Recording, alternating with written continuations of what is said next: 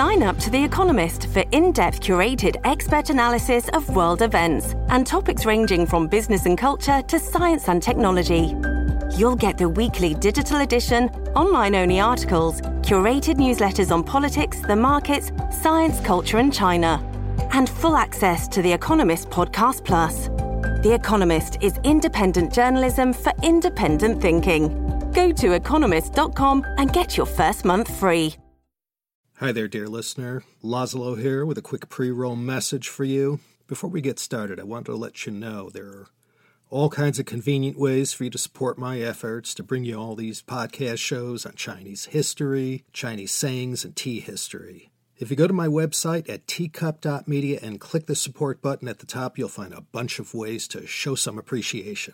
There's Patreon, where you can get early access to new episodes, exclusive content, and an invite to the Teacup Media Discord channel, and more. CHP Premium, that also has early access, exclusive episodes, and ad free versions of the entire CHP back catalog. Plus, there's several other ways to donate to the show as well. Check the episode show notes for a link to that very page. And my deepest thanks for listening and supporting me and my humble efforts.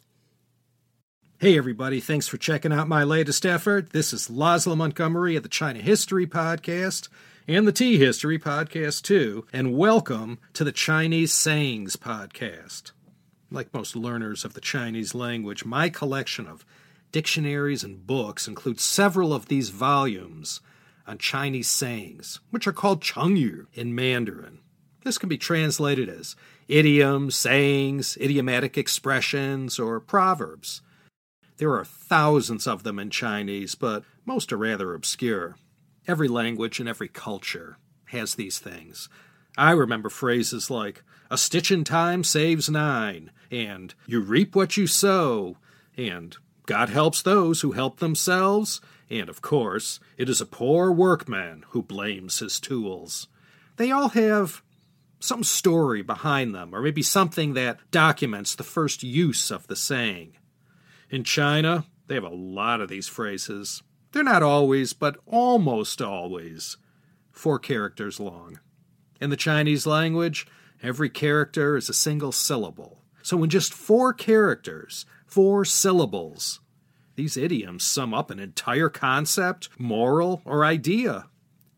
To me, the most interesting aspect of these Chinese Chengyu is that a lot of them, most of the ones I'll introduce anyway, have stories behind them that go back, in some cases, to thousands of years ago to China's oldest dynasties, the Shang, Zhou, Qin, and Han.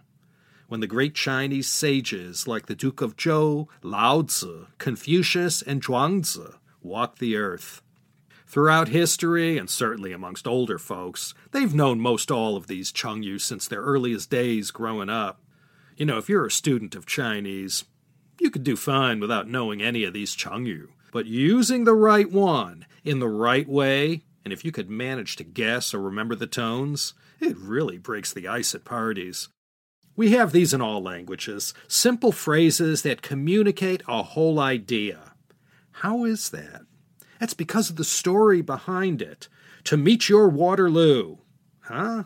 Well, unless you know about Napoleon and his defeat in 1815 at that historic town just south of Brussels, you'll have no idea what this saying means when you hear it.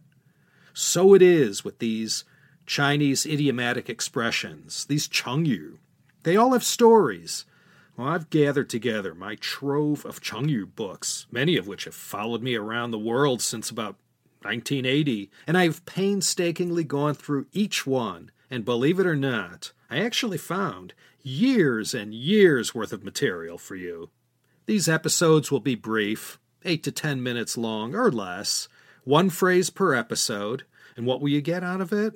Well, you'll learn a new Chengyu, a new Chinese saying, and even if you never studied Mandarin, four syllables, baby, come on, you can do it. Try them out on your colleagues, your spouse, the cashier at your local drugstore, anybody. If you grew up speaking Chinese or are perhaps fluent in Mandarin and already know these Chengyu, well, maybe you know the phrases, but do you know the story behind the phrase and why those four characters that seemingly don't go well together have so much meaning? Even if you don't use them, they're pretty interesting and filled with history and historic people. So consider tuning in each week for a new episode and start building your collection. As it is with other teacup shows, I'll keep all Chinese terms listed at the show notes and the website. The Pinyin, Chinese, and English. Feel free to download and print the PDFs or save them to your device. There's a little something for everyone at the Chinese Sayings Podcast. So thanks for checking this out. I hope you'll give this Chinese Sayings Podcast a try and that it meets with your general approval. This is your humble creator and presenter, Laszlo Montgomery, wishing you all the best all the time, and I hope you enjoy the Chinese Sayings Podcast.